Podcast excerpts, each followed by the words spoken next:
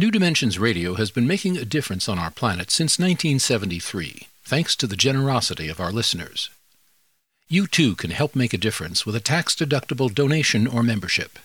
Please visit our website, newdimensions.org, and just click the Donate button. We at New Dimensions thank you for your support.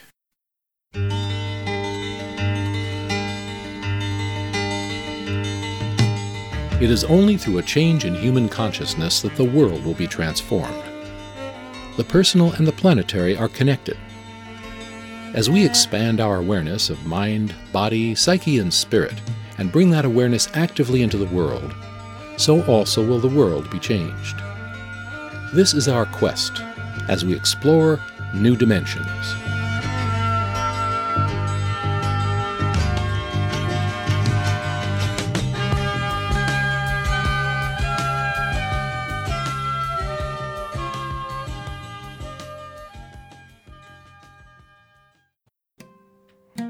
Can the wisdom of ancient Egyptian gods and goddesses be relevant to our ordinary life? How does ancient knowledge of divine entities be applied to our own life and our spiritual search? Sekhmet is the lioness goddess of the Egyptian pantheon. She is also known as the Enough is Enough goddess whose fierce fury almost devastated a civilization. Today, more than ever, we must learn to transform that kind of ferocious outrage into creative solutions and actions that will help bring our planet back into balance and bring healing to ourselves and our precious home. We'll be exploring this path of transformative healing with our guest, Nicki Scully. Nicki Scully has been teaching shamanic arts and Egyptian mysteries since 1983 and is the founder of Shamanic Journeys, which specializes in spiritual tours to sacred sites in Egypt. She's written many books, including Power Animal Meditations, Alchemical Healing, and co authored several books with Linda Star Wolf, including Shamanic Mysteries of Egypt and is a creator of the CD set, Becoming an Oracle. And she's also the co author with her husband, Mark Hallert, of Planetary Healing Spirit Medicine for Global Transformation. Her most recent book is Sekhmet Transformation in the Belly of the Goddess. Join us for the next hour as we explore the transformative powers of the Egyptian lioness goddess Sekhmet with our guest, Nicki Scully. I'm Justine Willis Toms. I'll be your host. Welcome to New Dimensions. Nicki, welcome. Thank you. It's great to be here again. It's great to sit across from you once more. We always have the most interesting conversations. And I I this time we're going to be talking about Sekhmet and then as a guardian of another goddess in Egypt, Ma'at. And so let's first start with um, and tell us who, who is Sekhmet? Sekhmet, her name means power or mighty one. And the energy, that ferocious energy, is called Sekhem. She is the feminine face of the sun. And she is mostly known as a god of war and destruction, but she is also the quintessential healing goddess of Egypt. Although she's lesser known for that because of her legend. And what is her legend? Well, just keep in mind that even though it's been written, it was translated by people who didn't really know how to read between the lines. Um, so I take a, a, lot of it with a grain of salt. I'll, I'll give you the version and kind of weave in my version re- as well. Give us your interpretation. And first of all, I must say, Nicki, you've been traveling to Egypt for decades. So I want to help our listeners to know the expertise that you come from before we go into her story so that people understand your experience with these Egyptian entities is no small thing. I've led, personally led more than 60 trips to Egypt since I first went with the Grateful Dead in 1978. And that trip was a pivotal moment in my life because I was so enraptured and enchanted by Egypt. I was back three weeks later and banging on the gates of the temples, going, Where is this magic coming from? And they sent me home to study for uh, 10 years before I fought, brought my first group back. And in that time, I made relationships with Thoth, who became my teacher, and Ma'at, who was also a mentor, and many others, so that when I came back, they laid out a feast of magic, and it's been happening ever since. And Thoth and Ma'at are both Egyptian gods and goddesses. Right. I mean, when they're you called, say my mentors, and they're so real right. to you, Nicki, and and they they're so embodied in your life, and and you know we're saying, oh, her mentor, oh, is that Nelson Mandela, uh, or, or okay. is that um, Dr. Martin Luther King? Who who's her mentor? Uh, what they they are is they're called Neteru, and the Coptic word for that would be Netcher and the English word for that is nature.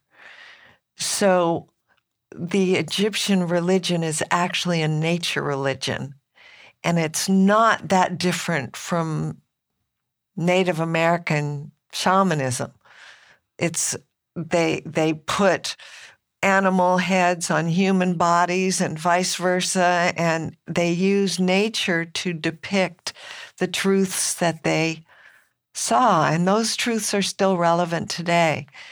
And um, a recent book, um, Shamanic Mysteries in the Pyramid Text, I think it is by Jeremy Naydler, explains the shamanic view of Egypt and that it was actually a shamanic culture which included initiations that were very deep the Teknu initiations where the pharaoh or his stand-in would have to vision quest in a very deep and serious way in order to get that direct connect to source and lead the empire from that connection.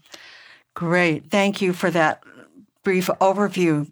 And now going back to the Sekhmet myth now with with your interpretation.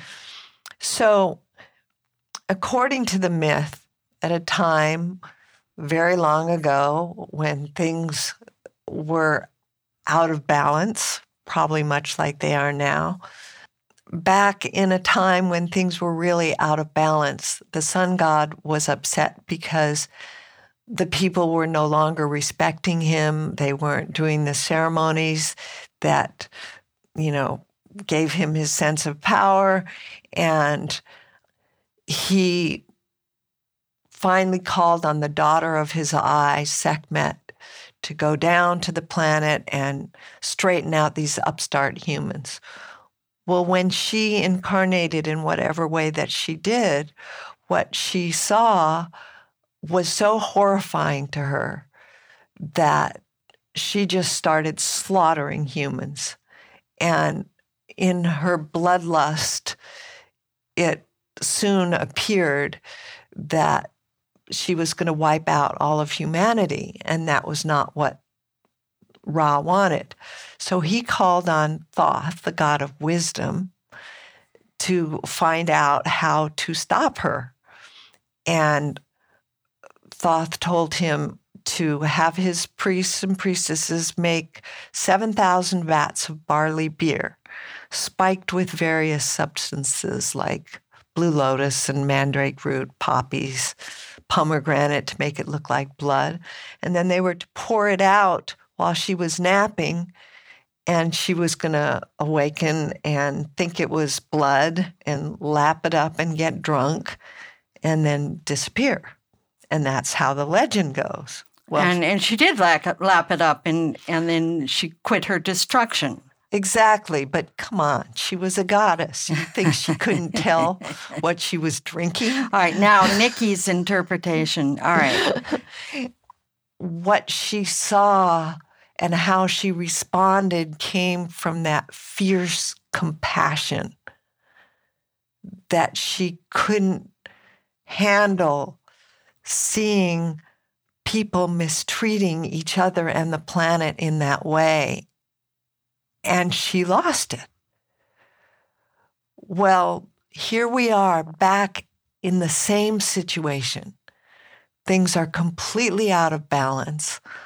Ma'at, who is the concept and goddess of justice and truth, balance and harmony, it's completely been forgotten by the powers that be at this time. And so Sekhmet's back, and she's coming back with a vengeance, but in a very different way.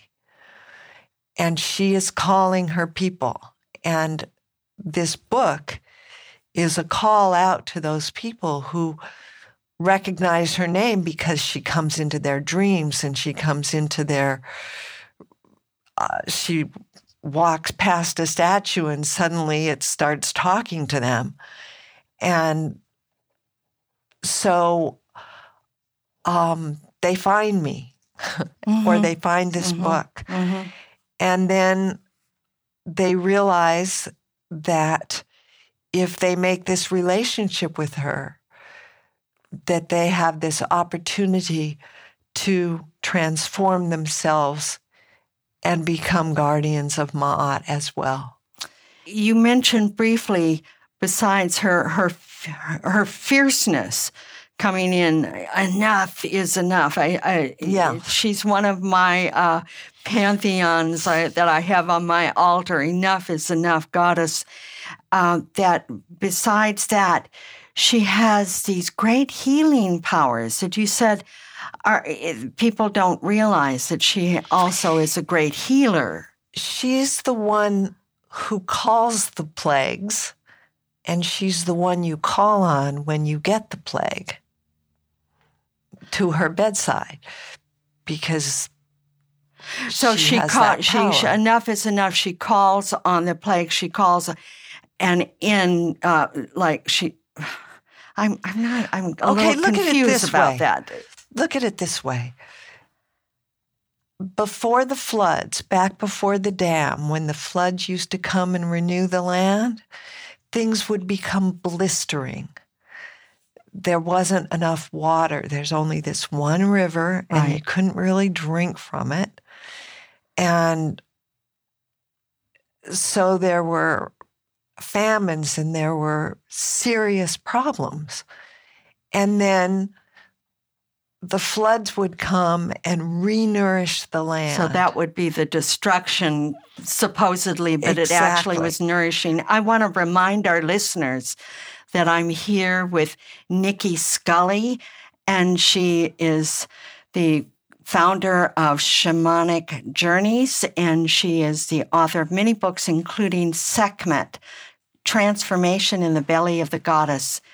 If you want to know more about her work, you can go to her website, shamanicjourneys.com, or you can give her through the New Dimensions website, newdimensions.org. I'm Justine Willis Toms. You're listening to New Dimensions.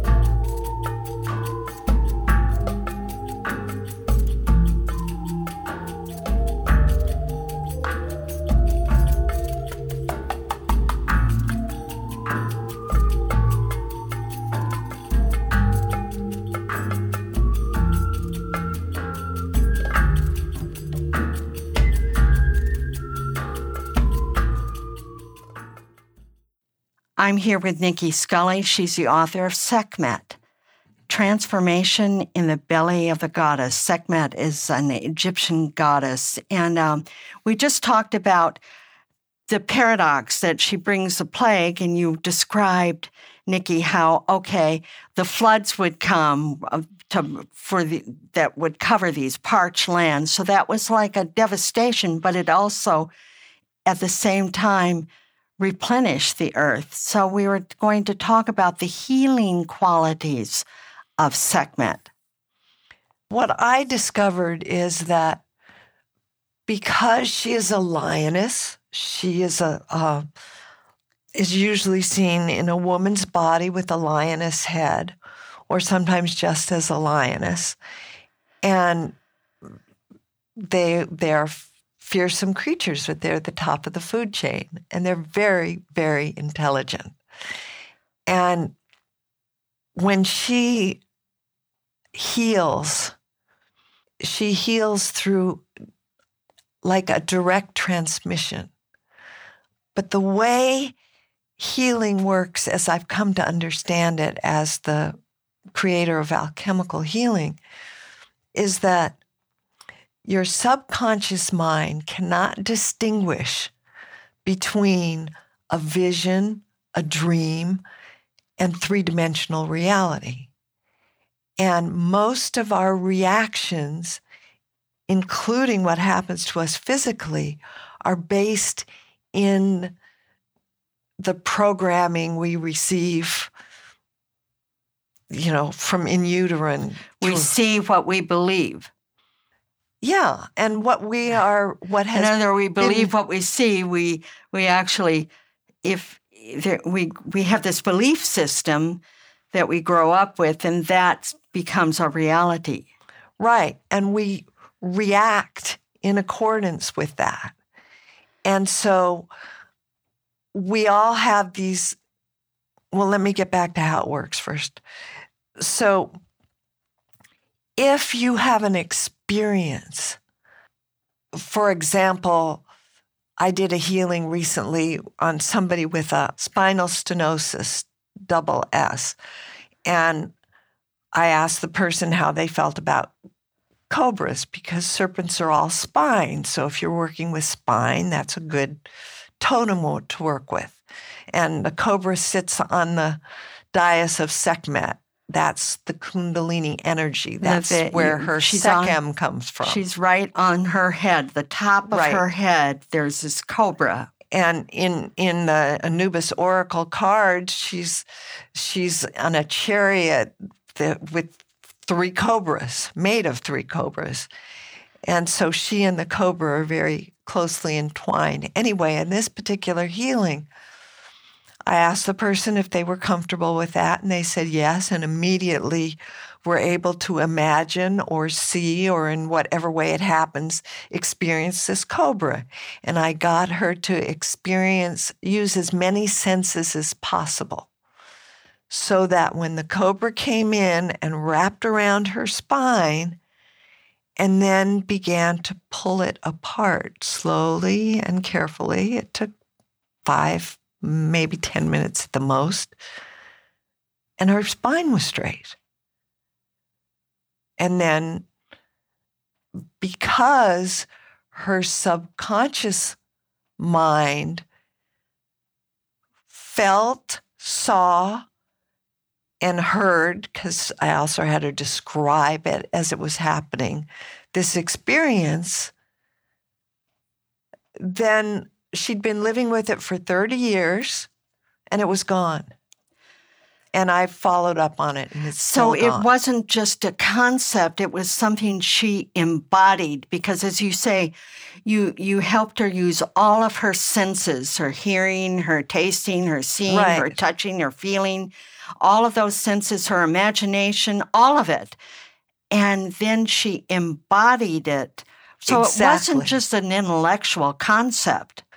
No, it's, it's how it works. It's scientifically that's how, ritual, how it works. That's how ritual works. Is that what you're saying? That a true ritual journey that is going to transform things. If you're going to manifest or transform, yes, underlying it are these principles of changing your subconscious programming and making it conscious. And once you're conscious, then you have a choice in any moment. Are you going to stay awake and stay conscious, or are you going to go back to sleep? Go back to the habitual way. Right. Uh, you. So that that just takes us to your your thoughts on alchemical healing, and you mm-hmm. have four principles of uh, alchemical healing. I'd love for you, Nicki, to share those. Can okay. you share those with sure. us? The first one, and although this is, I've written it in a book on healing because power is double edged. And right. I know that. So I want to only attract those people that are going to use these principles in a beneficial way. So the first thing for any manifestation, and especially for healing, is all the skill that you have accrued in your lifetime, all of your experience is valid and useful. No matter what it is. No matter what it is. Whether, it, Whether would... it's an anatomy class or a dance class or a foreign language or just travel, all of it is useful.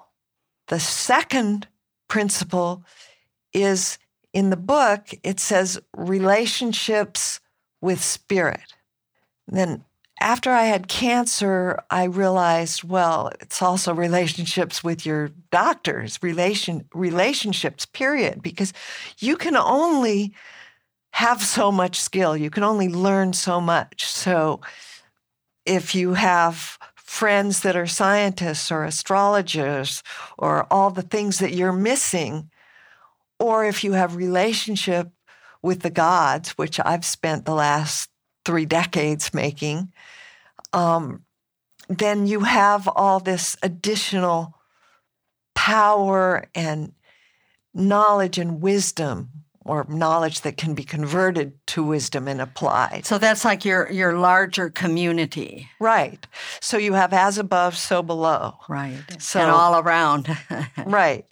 And so when you're present, all of that is available to you. So that's the second principle. The third principle, and the one that most healing uh, forms seem to leave out, is divine intervention. To actually hold a space for that which we are not wired to comprehend can add to. I mean, my belief in God is simply we're not wired to understand it. It's beyond the capable, maybe not the capability of our brains, but the development of our understanding of our brains at this time. But that doesn't mean it doesn't exist. It just means we don't comprehend it. So we have all these forms of nature that the Egyptians gave names to that they call Neteru or gods. And we objectify those and make relationships in that way. But to hold a space for that deeper source that we can't comprehend allows miracles to happen. And it's beyond our deductive reasoning and all of that rationality exactly. and that material way that we look at life. Uh, it's it takes us to that larger realm. So when I do a healing, whether I do one like I just described on this woman's back, um, at the end, I always we'll leave space while we're doing the final refill and, you know, touch up to allow to just be and allow and pay really close attention to allow something that we can't imagine to happen. And sometimes that's the, the main thing, and sometimes it's just a nod, you know? Beautifully, beautifully said. And then the fourth part is gratitude. And that's woven through all of it. I work a lot. Like my first defense in healing is usually plants. And it's usually arnica because whether somebody's had surgery or an accident, there's trauma involved. And if we can, when you are traumatized, you clutch and you hold, and it just stays there. And what arnica does is it releases that clutch. And you don't need the plant, you just call on the intelligence. Offer love to the plant and its family, ask it. I hold up my hand, I can feel the weight of it as it comes into my hand, and I offer it into the person, and they can feel it moving around inside them and then start releasing all that. And that opens them up to the possibilities that can happen when we do this kind of healing. And sometimes that's enough to do it by itself. So when when you say uh, that that that third part, allowing for that divine intervention, intervention. you ha- you have uh, a story you, you uh, not a story but an, a life experience where you were at a firewalking ceremony and I think you had some divine intervention. Can you briefly describe that? No, that was. Now, there's a difference ah. between that and divine intervention. Yes, that's divine intervention in that I called on a goddess specifically and asked for help. When I talk about the principle of divine intervention, I'm going beyond to that which we really can't understand. If you if you do this work and connect with the gods and goddesses of any pantheon, whether it's Tara or Kali or, or Kuan Yin, Kuan or, Yin or Medicine Buddha, right? Um, you're making relationship, and that's a form of divine intervention. But to go beyond that to the source that we can't name and we can't fully comprehend, that's what I would call God. That's the divine intervention I'm talking about. Well, I'm I'm so glad that you're making that distinction because eh, you're saying that the field we're tapping into some field of energy that is unnamed. I think that in the Jewish tradition, they, they never speak the name of God. I, I'm if I'm yes, correct, I think you know you, that that right. that you know you don't even speak the name of God. It's just beyond the beyond, and to have some faith that there is something that is beyond our everyday situation. I want to remind our listeners that I'm here with Nicki Scully. She's the author of Sekhmet Transformation in the Belly of the Goddess. I'm Justine Willis Toms. You're listening to New Dimensions.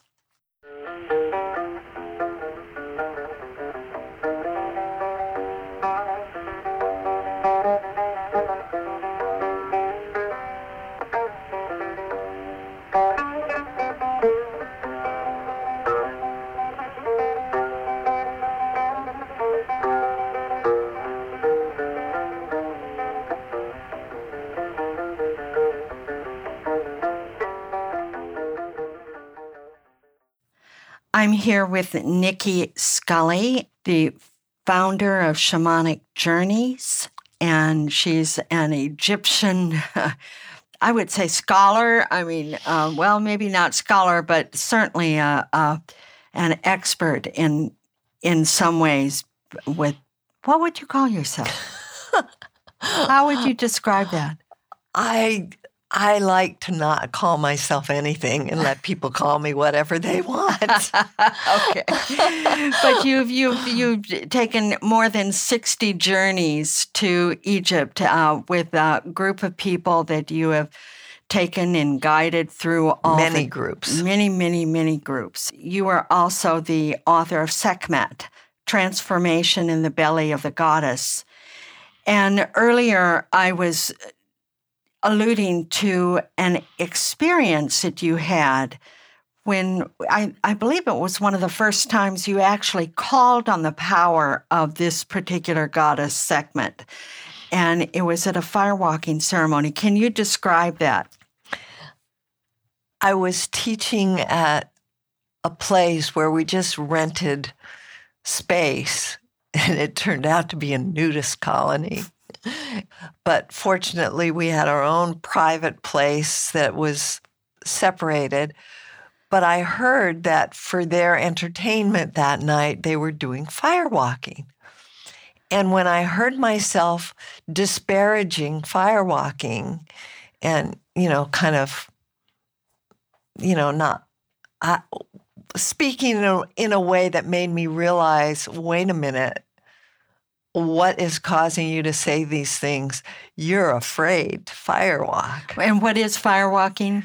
It's, and well, they had built an immense fire.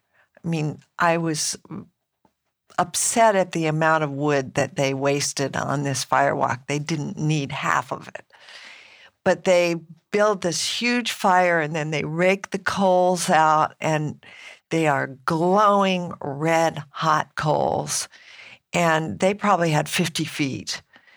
And I wasn't going to walk 50 feet, but I, you know, when when I got there, it had been kind of a disaster. It was late, it was dark, there were no lights except the fire and whatever they happened to have lanterns. And some people had gotten burned, including the leader, and they'd already given instructions, so there was nobody to give instructions. But here I was with my class, and I wasn't not going to do it. And I was, I was really scared. And then I remembered Sekhmet. And I just said, Sekhmet, can you please help me? I know that I can do this, but I really don't know how. Would you help me? And suddenly I felt, and I'm not a seer, I'm not a psychic, I don't have those extrasensory perceptions, but I knew that there was a lioness standing at my side and I could put my hand on its back. And I said, Oh, can I please have another one? And then another one appeared on my other side. And I sussed out the the fire and decided how far I wanted to walk. It was probably 15 or 20 feet. And I just said, okay, I know you're with me. And I walked and I was amazed at the texture and the coolness of the glowing red coals. And when I completed the walk, I picked up some and was playing with it in my hands and tossing it around and it was it was amazing. And then I knew when to stop. It's like, okay, you're done. I dropped the coals I had and stepped away from it. And uh, it was quite a teaching for me. So, what was the teaching? Well, it, it was there were so many levels. There were many, it was there were many levels to it, but one of the main ones was that Sekhmet was there for me, and that with her at my side, I could do anything within reason. I mean, I, I began to understand what it meant to have the kind of relationship I was wanting to build with her. But in, in that kind of relationship, if you had asked Sekhmet to, let's say, help you do something that was hurtful to another person, do you think she would show up? I have no idea. Yeah. I can't, I, because it would never occur to do. me. Yeah. Um, that would go against uh, Thoth, the wisdom god of Egypt, is my teacher. And one of the first things I learned about him is that he's accessible to anyone with a, a seeking mind, an open heart, and not wishing to do any harm. And so that was that would be out of the question. So underline the gods and goddesses, let's say of Egypt, that there is that underlying principle of of good balance on the earth and and that is Ma'at. Yeah. That is consciousness itself. That is the the justice, the truth, the, the like with a capital T, not our individual truths that are whatever they are, but truth and cosmic law, not people's law. If we were looking at Ma'at and and want to recognize that mm. goddess, what would she? It's a goddess. Is that the? She's is a goddess. What does she look like? She's a beautiful woman with a single feather on her head and wings. Ah, so I think we've all seen that. We, we oh, didn't yes. know her name because there, there are women that have earrings like that. You see them, or well, uh, Isis has wings too. Oh, okay. But so you know her because of the feather, single feather. Okay. Whereas Isis would be wearing a throne, or she might be wearing the horns of Hathor. Okay. So that's that's helpful to us. So look for the feather, and that's that. And and you would say that uh, Ma'at would be like um, the scales of justice, like what yeah, we have. What we have, we use that Yes, woman you that are with the blindfolded woman. Mhm. You you are wa- your heart is weighed against the feather of Ma'at at death, according to ancient Egyptian funerary ritual. She is the feather on the scales. She is the scale. She is the balance. All right, great. That that's very helpful. Now I know that the subtitle of your book is Transformation in the Belly of the Goddess. What can you say about being transformed in the belly of the goddess? The whole first part of the book is the preparation of an offering that you will take in a guided journey to the statue of Sekhmet um, that's in Karnak, where I and Hank well, Wesselman and Normandy Ellis and a lot of people have written about their experiences. They're in the, those two wrote their experiences in the foreword of how you, how the statue comes alive. And in all my experience, in the hundreds and hundreds, maybe thousands of people that I've escorted through Egypt, I always ask them in the beginning, why are you coming to Egypt? And they all have their various reasons. And some of them just don't know what. And some of them know in front that Sekhmet called them. But once they walk in, and I arrange it so everybody gets alone time, even if it's only a minute or two, their world changes. Their whole, she, she comes alive for them. And I can only speak to my own experience and relate what other people tell me. But at the end, it's all about Sekhmet.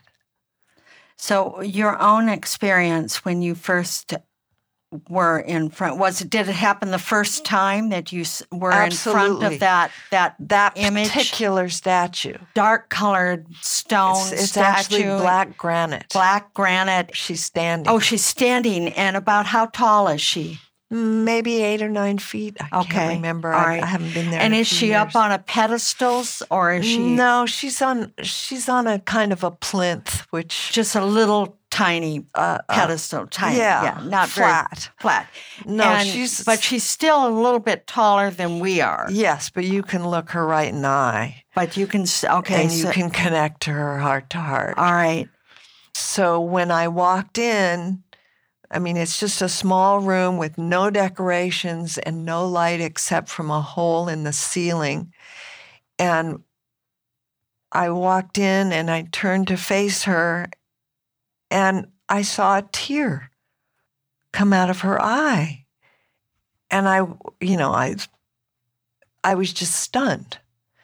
So mine wasn't terribly dramatic, except that it was a stunning moment. And I knew that she was alive and I knew that she was really glad I was there.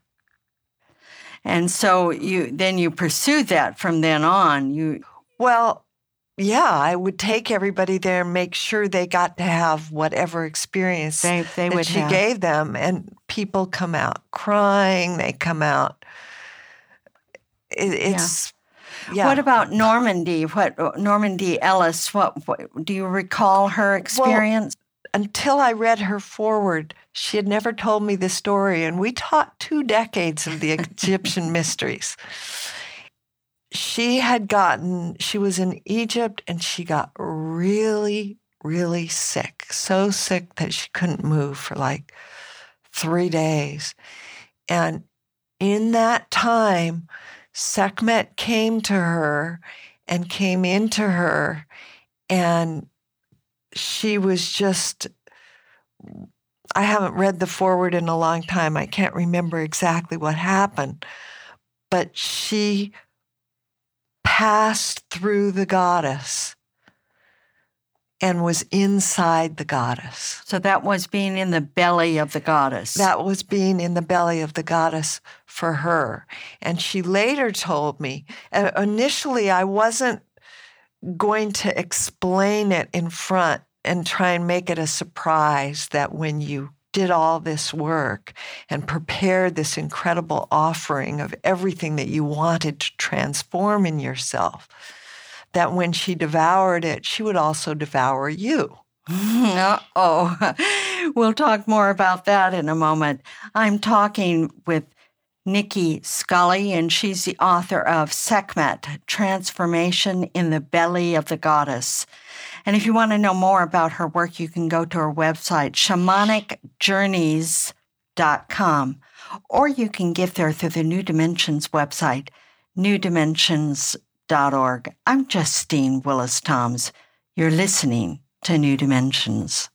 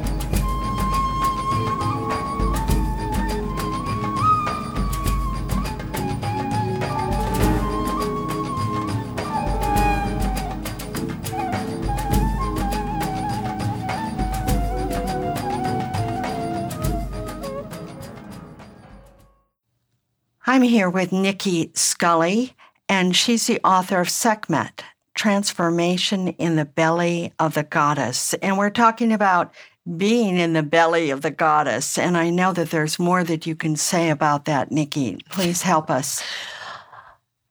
The entire book is an alchemical process. And the prime material, the matter that is to be transformed, you need to spend a lot of time preparing. And so you get a, a, a ball of twine and you begin tying knots, starting with the last time you reacted from a place of unconsciousness and you realize you been doing that all your life and like you don't fear know why. Or anger or something. Or, yeah, whatever it is. And you tie a knot for it and you tie a knot in gratitude for the lessons that that's given you in the past. And you tie a knot and ask that it be transformed. The next thing, then you go to the next one and the next one and the next one. And so you kind of keep this ball of twine with you in right, your daily work, exactly, by your desk or in your car. and when you're not using it, you might have a little altar built for it, uh-huh. and you are preparing this offering for the goddess. So initially, I I wasn't going to tell them, and then I realized, no, I can't do that. This is a book. I can't be responsible for that. They need to know in front what's going to happen. But when Normandy wrote her foreword, she didn't know that. So she didn't tell me that in order the priestesses, the priests that wear the leopard skin, the priests of a goddess named Seshat, which I won't go into now, but she's the goddess of writing and another partner of Thoth. She's one of my goddesses. Is she? right, because I'm one of the scribes, right. And so, in order to wear that leopard skin, you have to have passed through the belly of the goddess. So, I don't know how they did it then, but this is what she's given me now. And it's an initiatory rite of passage to do this work. And it's very shamanic in that you not only experience being devoured, but you experience the entire breakdown and how she separates the knots out and determined what's going to go toward healing what, what's going to go toward strengthening her, what's going to go toward the new you, what's going to be waste and or go out and scat and feed whoever her scat feeds, so nothing is wasted. But in experiencing that, while you're living your life, you're learning to live in the spirit world and the physical world simultaneously because you have to have attention on what she's doing in order for this to work. And the process of this book allows you to gain that kind of perspective and attention and all the journeys that you go through as you break down you witness yourself being reduced to your absolute essence. And then you pass through the eye of the needle and everything's the same, yet everything is different. And then you start the rebuilding. But the rebuilding, the regeneration of yourself is a co creation of you and Sekhmet working together. And then she brings in various other deities to assist in the process. And by the time that you have matured in her belly and that you have been reconstituted, then when she births you in the way that she does, when you emerge, let's put it that way, when you emerge from her, you are an adult child of this goddess she is in you and you are in her, and that's it for your entire life. And you are a warrior for Ma'at. I want to ask you I know that you have many journeys in this book. It's all journeys. It's all journeys. Is there a way to access these journeys besides a written word? I'm working on it. I'm doing um, I do. I mean, I know that you had video an classes. audio. You had an audio CD at one point. I have not done that with this. What I like to tell people to do is share it with someone and take turns oh, and reading take tur- it to each there other. There you go. Because that way you also have support and somebody to share your experience with. We also have a forum that if you get hold of me at um, office at shamanicjourneys.com and, and tell me that you're doing this work, I'll put you in the forum and you can ask questions of people who've done the work. And I look in there as often as I can. And uh, we try and get discussions going about these processes because, you know, people say, well, I've never done anything before. You know, can I start with this? And it's really, you know, if she's calling you, you know. And so, if you're asking the question, it's probably that, yeah, you've arrived uh, at the right. answer. And I love it that you're saying to do it with someone else. That's that's a wonderful suggestion, so that that you share it with another, and or a because circle. they're very very deep practices. And I know that I went through the book and I read them, but it, for me, you know, to read them to myself, I can't read and then go into this other space. So uh, that that's very helpful. Nicki, when you talk about being uh, devoured in the belly of the goddess, I mean that, and taking these shamanic journeys, uh, that that sounds pretty scary. What can you say about that? Well, we deal with fear in the very beginning of the book. That's the the first journey. Um, is getting rid of the fear because that's a natural response to people, especially if they don't realize that um, shamanic death, illumination, and rebirth is it's just part of the shamanic path so if you do shamanic practices, even if you're not a shaman, you're likely to experience that. And if you experience it in a shamanic way, it's much better than getting yourself splashed across the freeway so that you have time to think about what you can learn when you're in the belly of the goddess and devoured. Um, so it's an intentional step to go through the experience of shamanic death, illumination, and rebirth. I remember years ago, uh, I mean, really, I'm going back decades.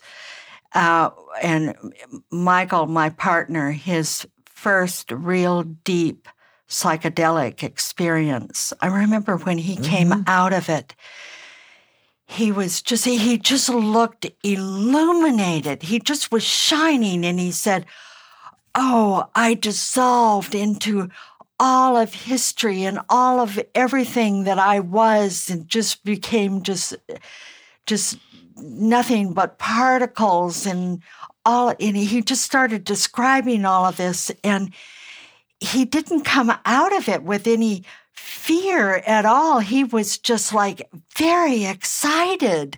Total love. And, there is and, nothing but love. And he he had this experience, and that yeah. that's kind of what you're talking about. It's exactly like what I'm talking not about. Not to be. It dissolves into that which we are, which is love. Yeah, our essence. Our essence. The ego splits long. Uh, ego is important. We need it in order to survive. However, less is best for most of us. and none for those occasions when we want to become one with all that is.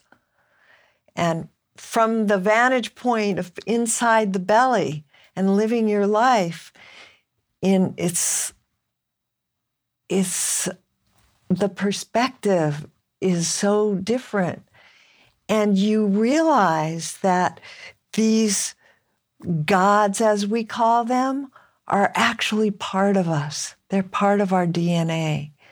And we, them, especially, well, if you go through this, you and Sekhmet will have shared such an intimate relationship that you're one and the same.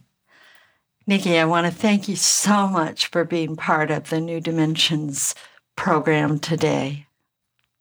I've been speaking with Nicki Scully. She's the author of Sekhmet, Transformation in the Belly of the Goddess. And if you want to know more about her work, you can go to her website, shamanicjourneys.com.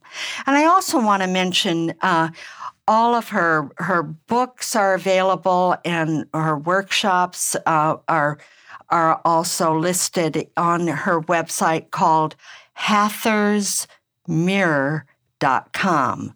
So hathorsmirror.com, where you can actually buy her books directly if, if that's, uh, and they're signed copies too. I want to tell you all that uh, you can also get to all of that through the New Dimensions website, newdimensions.org. I'm Justine Willis Toms. You've been listening to New Dimensions. This is program number 3624. New Dimensions Radio has been making a difference on our planet since 1973, thanks to the generosity of our listeners. You too can help make a difference with a tax deductible donation or membership. Please visit our website, newdimensions.org, and just click the donate button. You can also subscribe to our free weekly podcasts and find over a thousand hours of audio dialogues in our searchable archive. New Dimensions is produced by New Dimensions Radio in Santa Rosa, California, USA. Our executive producer is Justine Willis Toms. Our post production editor is Lou Judson.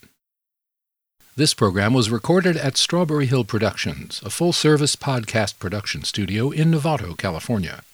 We sincerely thank all of you who have supported us by being members of Friends of New Dimensions, as well as members of our affiliate stations. My name is Dan Drayson. On behalf of everyone at New Dimensions, whose endeavors make this program possible, I'm wishing you well. New Dimensions Radio is an independent producer supported by listener contributions. To find out more about the program you've just heard, to subscribe to our free weekly newsletter and our New Dimensions and New Dimensions Cafe podcasts, and to access thousands of other programs in the New Dimensions archive, please visit our website, newdimensions.org. That's newdimensions.org. Or call us at 707 468 5215. That's 707 468 5215. Please join us next time as we explore new dimensions.